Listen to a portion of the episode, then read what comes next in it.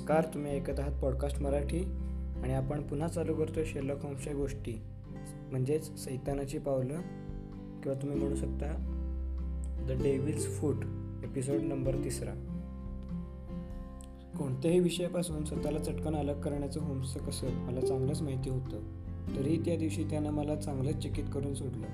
आपल्यासमोर सध्या कुठलीही समस्या नसल्याच्या थाटात पुढील दोन तास तो केस्ट म्हणजे एक आदिमानवी वंश पानांची टोकं मृत्तिका पात्रांचे अवशेष इत्यादी गोष्टींवर बोलत होता. दुपारी घरी परतलो तेव्हा तो एक इसम आमची वाट बघत बसला होता. ते बघून आम्ही वर्तमान काळात आलो. आलेल्या पाहुण्यांची ओळख करून देण्याची काहीच गरज नव्हती. धिप्पाड देह रापलेला चेहरा भेदक नजर आणि गरुडासारखं नाक केसांचं अस्ताव्यस्त जंगल कडेला सोनेरी आणि ओठांजवळ सफेद असलेली दाढी तिच्यावर पडलेले तंबाखूचे डाग हा सारा अवतार आफ्रिके इथलाच आफ्रिके इतकाच इंग्लंडमध्येही प्रचलित होता. ते होते पट्टीचे संशोधक आणि सिंहाचे शिकारी डॉक्टर लिऑन स्टर्नडेल. ते त्या भागात आले असल्याचे आम्ही ऐकून होतो. एक दोन वेळा माळावर फिरताना त्यांचं दर्शनही झालं होतं पण ते स्वतःहून कधीही आमच्याशी बोलायला आले नाहीत. आम्हीही त्यांच्याकडे गेलो नाही. त्यांना एकांतवास प्रिय आहे हे आम्हाला ऐकून माहीत होतं. आपल्या भटकंतीत ते अधूनमधून इथे विश्रांतीला येत असत आणि झाडीत दडलेल्या छोट्याशा बंगल्यात बंगल्यात काही दिवस घालवीत. आपली पुस्तकं आणि नकाशे हेच त्यांचं विश्व होतं. त्यांच्या गरजा अत्यंत थोड्या होत्या. शेजाऱ्या पाजाऱ्यात मिसळत नसत. साहजिकच त्यांनी होम्सला घडलेल्या रहस्यमय प्रकाराबाबत पुढे काय समजलं का असं विचारलं तेव्हा मला आश्चर्याचा धक्काच बसला. इथले पोलीस अगदी कुचकामी आहेत ते म्हणाले. पण तुमच्यासारख्या प्रदीर्घ अनुभव असलेली व्यक्ती काहीतरी प्रकाश टाकू शकेल असं मला वाटलं. मी तुमच्याकडे येण्याचं कारण म्हणजे वारंवार होणाऱ्या इथल्या माझ्या वास्तव्यात माझे ट्रेगेनिस परिवाराशी जिवाळ्याचे संबंध निर्माण झाले होते. खरं सांगायचं तर आईकडून ते माझे नातेवाईकच लागत होते. मावस भावंडच म्हणा ना. त्यामुळे त्यांच्यावर हा घाला पडल्याचा ऐकून मला चांगलाच धक्का बसला. खरं तर मी प्लायमाऊथला गेलो होतो आणि तिथून पुढे आफ्रिकेला जाणार होतो. पण आज सकाळीच मला ही बातमी समजली आणि मी थेट इकडे आलो.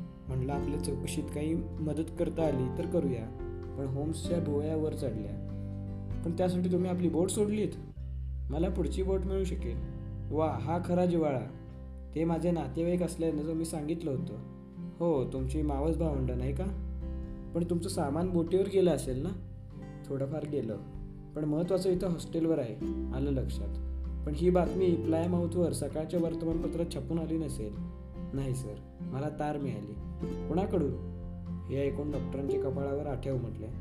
तुम्ही फार चौकशी करता बुवा होम्स. तो माझ्या कामाचाच भाग आहे.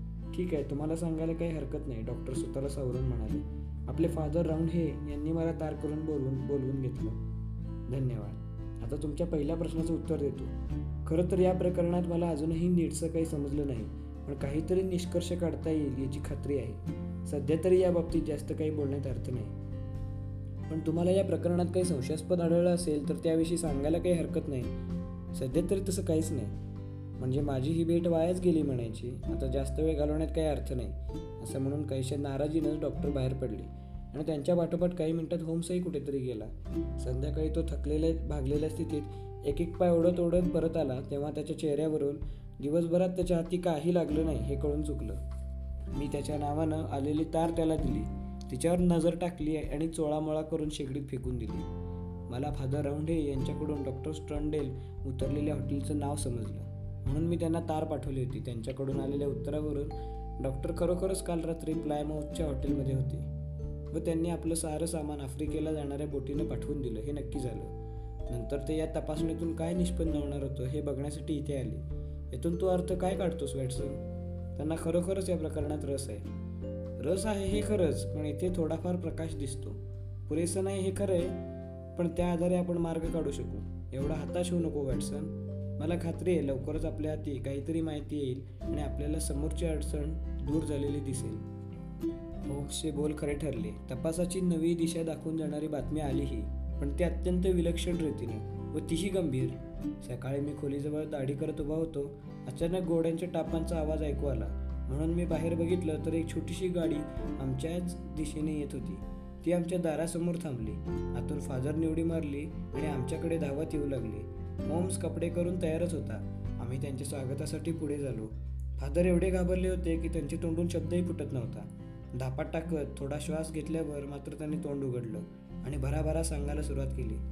सैतान मिस्टर होम्स सैतान तोच हात धुवून आमच्या मागे लागला आहे. आता चर्चवरही त्यानं ताबा मिळवला आहे ते म्हणाले. सैतान मोकट सुटला आहे आणि आपण सारे त्याच्या हातातली खेळणी बनले आहोत. हे सांगताना ते अस्वस्थपणे एक एका एका पायावरून दुसऱ्या पायावरून नाचत होते. चेहरा पांढरा पटपटीत पडला होता तर डोळे विस्फारले होते. अखेर एकदाची त्यांच्या तोंडून ती दुःखद बातमी बाहेर पडली. मिस्टर मॉर्टिमन ट्रेगेनिस काल रात्री मेले आणि त्यांनाही आपल्या भावंडांप्रमाणे विचित्र प्रकारे मरण आलं. हे ऐकून होम्स ताडकन उठून उभा राहिला. आम्ही दोघे तुमच्यासोबत गाडीतून येऊ शकतो? त्यांना विचारलं. चल वॅटसन नाश्त्याचं नंतर बघू. चला रेव राऊंड हे आम्ही आपल्याला सेवेला हजर आहोत. तिथे सारं काही होतं त्या स्थितीत आहे. तेव्हाच पोचलं पाहिजे. ताबडतोब निघूया. फादर आम्हाला मॉर्टिमर राहत असलेल्या खोल्यांपर्यंत घेऊन गेले. चर्चच्या एका कोपऱ्यात एकावर एक अशा त्या खोल्या होत्या. खालची खोली बैठकीची होती. वरच्या खोलीत मॉर्टिमर झोपत असे. बाहेरच्या बाजूला वाढलेलं अवास्तव अस्ताव्यस्त गवत खिडकीपर्यंत पोचलं होतं. डॉक्टर किंवा पोलीस येण्यापूर्वीच आम्हीही पोचलो होतो. त्यामुळे सारं काही जसंचे तसंच होतं. आता आम्ही जे काही बघितलं ते अगदी जसंच्या तसं सांगतो. कारण तो ठसा अजूनही माझ्या मनावरून पुसला गेलेला नाही.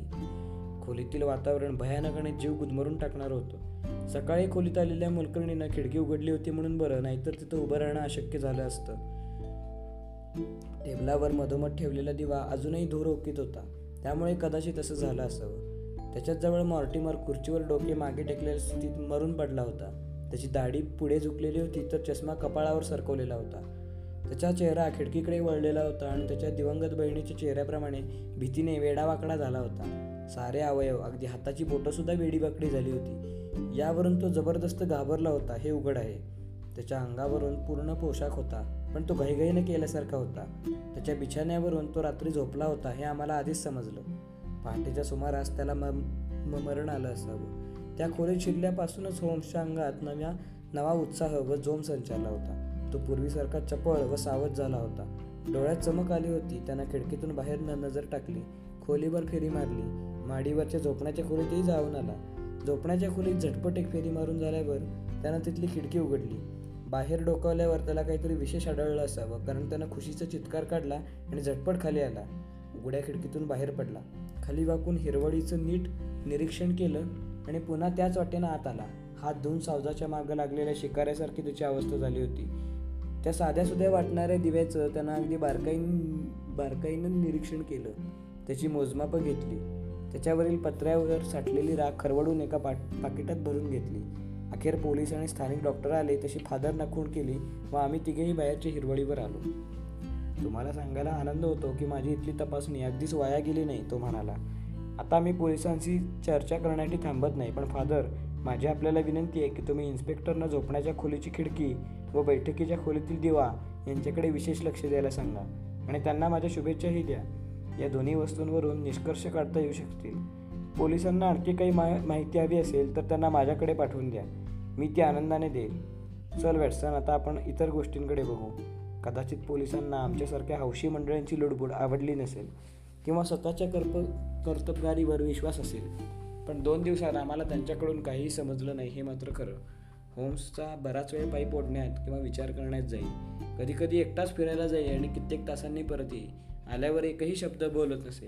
त्यानं सुरू केलेल्या एखाद्या प्रयोगावरून त्याच्या तपासाच्या दिशेनेचा अंदाज आला. त्यानं मॉर्टिमर ट्रेगॅनिसच्या खोलीत त्या दिवशी आढळला तसाच दिवा आणला. त्यात त्याच प्रकारचं तेल भरलं आणि तो पेटवल्यावर किती वेळ ज जळत राहतो याची नोंद केली. त्यानंतर त्यानं केलेला दुसरा प्रयोग मात्र मला अजिबात आवडला नाही आणि तो मी अजिबात विसरूही शकणार नाही. तुला आठवतं वॅटसन? एका दिवशी दुपारच्या वेळी त्यानं विचारलं या दोन्ही ठिकाणी घडलेल्या घटनेमध्ये एक समान धागा आहे. तो म्हणजे खोलीत शिरल्यावर गुदमरल्यावर कोण मॉर्टिमर ट्रेगेनिसनंही सांगितलं की तो आपल्या भावंडांकडे शेवटचं गेला तेव्हा डॉक्टर खोलीत गेल्या गेल्या भान हरपून खुर्चीत कोसळले. तू विसरलास? पण तसंच झालं होतं. त्या घरकाम करणाऱ्या बाईनं श्रीमती पोर्टरनं सांगितलेलं तरी आठवतं का? तिनंही सांगितलं की खोलीत गेल्यावर तिला चक्कर आली म्हणून तिनं खिडकी उघडली. मॉर्टिमर ट्रेगेनिसनेही स्वतःच्या बाबतीत आपण त्या खोलीत गेलो तेव्हा आपल्याला श्वास कोंडल्यासारखं झालं आणि तरी तिथल्या सेविकेने आधीच खिडकी उघडून ठेवली होती म्हणून बरं असं सांगितलं. मी नंतर चौकशी केली तेव्हा समजलं की ती सेविकाही त्यानंतर आजारी पडून अंतरुणाला खेळली. या घटना फार सूचक आहेत हे मान्य केलंच पाहिजे बॅट्सन दोन्ही ठिकाणी धूर रोखणाऱ्या गोष्टी होत्या. पहिल्या ठिकाणी शेगडी तर दुसऱ्या ठिकाणी दिवा. शेगडीचं कारण समजू शकतो पण दिवा? तो तर उजाडल्यावरही जळत होता. कशासाठी? या तिन्ही गोष्टी समान आढळतात. ज्वलन गुदमरणं आणि अखेरीस वेट लागणं किंवा मृत्यू. एवढं तरी स्पष्ट होतं की नाही? शंकाच नाही. म्हणजे आपल्याला एक तरी धागा मिळाला. दोन्ही ठिकाणी वातावरण विषारी होईल असं काहीतरी जाळण्यात आलं होतं. पहिल्या ठिकाणी ते शेगडीत जाळण्यात आलं. इथे खिडकी बंद होती. पण काही प्रमाणात तरी धुराड्यातून दूषित हवा बाहेर पडली असेल त्यामुळे दुसऱ्या प्रसंगापेक्षा इथे दूषित हवेचा परिणाम थोडा कमी झाला. स्त्रिया मुळातच नाजूक असल्याने बहीण मरण पावली व भाऊ तात्पुरते किंवा कायमचे वेडेच झाले. दुसऱ्या प्रसंगी मात्र अगदी पुरेपूर परिणाम झाला. थोडक्यात म्हणजे विषारी पदार्थ जाळूनच हे मृत्यू झाले आहेत ही वस्तुस्थिती आपण मान्य केली पाहिजे. हा विचार डोक्यात आल्यामुळे मी मॉर्टिमर ट्रेगनिसच्या खोलीत शिरल्यावर असा पदार्थ कुठे आढळतो का याचा शोध घेऊ लागलो. तिथे मला ती पत्राच्या शेडवर पडलेली पूड मिळाली. त्या शेडवर काजळीत धरलेली होतीच पण कडेला न जळालेली तपकिरी रंगाची पावडरही होती. त्यातली अर्धी मी पाकिटात भरून घेतली. हे तू बघितलंसच. पण अर्धीच का? मी पोलिसांच्या वाटेत अडवा जात नाही हे तुला माहीत आहे. त्यामुळे मला दिसलेले सारे पुरावे मी त्यांच्यासाठी मागे ठेवले त्यांनी बघितलं तर त्यांनाही दिव्याच्या शेडवरती पावडर मिळू शकेल. आता बॅट्सन आपण हा दिवा पेटवू. म्हणजे आपण मात्र आपण खिडकी उघडी ठेवू. म्हणजे समाजातील दोन भल्या माणसांना अकाली मृत्यू येणार नाही. तू शाळण्यासारखा त्या उघड्या खिडकीच्या जवळ बस. तुझा या प्रकरणाशी काही संबंध नाही हे लक्षात ठेव. आणि खुशाल खिडकीबाहेर बघत बस. आता मी तुझ्या विरुद्ध दिशेला तेवढ्याच अंतरावर बसतो. म्हणजे आपली तोंड एकमेकांच्या समोर येतील. आपण दरवाजाही उघडा ठेवू. आता आपण एकमेकांवर काय परिणाम होतो ते बघू शकतो. नीट लक्षात आलं? आता मी या पाकिटातील चिमूटभर पावडर या दिव्याच्या शेडवर टाकतो. आता खुर्चीवर बसून काय परिणाम होतो ते बघूया. आम्हाला फार वेळ वाट बघावी लागलीच नाही. मी खुर्चीत बसतो ना बसतो तोच उग्र वासानं मळमळू लागलं. मेंदू कामातून गेला असंच वाटू लागलो हो. डोळ्यांसमोर दाट धुकं येऊन त्यावर तरे तऱ्हेचे भयानक आकार नाचताना दिसू लागले.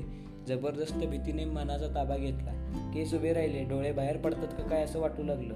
तोंड उघडलं पण जीभ जड झाली. मी मोठ्यानं ओरडण्याचा प्रयत्न केला पण घशातून फक्त गरगरच ऐकू आली. अखेरच्या क्षणी मी मोठ्या शिकस्तीने होम्सकडे नजर टाकली. त्याच्या त्याचा चेहरा पांढरा व ताट झाला होता. त्याच्या चेहऱ्यावर मी मृ मृत व्यक्तीच्या चेहऱ्यावर बघितली तशी जबरदस्त भीती दिसत होती. ती दृश्य बघून मला शुद्ध आली आणि अंगात बळही थोडंफार संचारलं. मी खुर्चीतून उठून होम्सकडे झेप घेतली. दोघे जण एकमेकांना सावरत दरवाजाबाहेर पडलो आणि बाहेरच्या हिरवळीवर अडवे झालो. भीची भीतीच्या दाढ धुक्यातून सूर्यप्रकाशाची थोडीफार जाणीव होत होती. थोड्या वेळानंतर ते धुकं गिरून सारं काही स्वच्छ स्वच्छ झालं. आम्ही उठून बसलो आणि कपाळावरचा घाम पुसत एकमेकांकडे बघू लागलो. वॅटसन तुझी माफी मागावी की आभार मानावे तेच कळत नाही होम्स म्हणाला. असा जीवघेणा प्रयोग आणि तोही मित्रावर. मला माफ कर मला माफ कर वॅटसन. अरे तुला माहीत नाही का मीही तेवढाच मनापासून असलो तुला मदत करण्यात मला नेहमीच आनंद आणि अभिमान वाटतो. एवढं झाल्यावर त्याचा मिस्किलपणा जागा झाला. आपण मुळातच वेडे वॅटसन. आपल्याला ओळखणाराही कोणीही म्हणेल की तुम्ही वेडे म्हणूनच असला उपद्व्याप केला मी मनापासून मान्य करतो या प्रयोगाचा परिणाम एवढ्या झटपट आणि एवढा भयंकर होईल अशी मला कल्पनाही केली नव्हती. तो घरात धावला आणि तो जळता देवा हात लांब धरून घेऊन आला व दूरवर झुडपात फेकून दिला.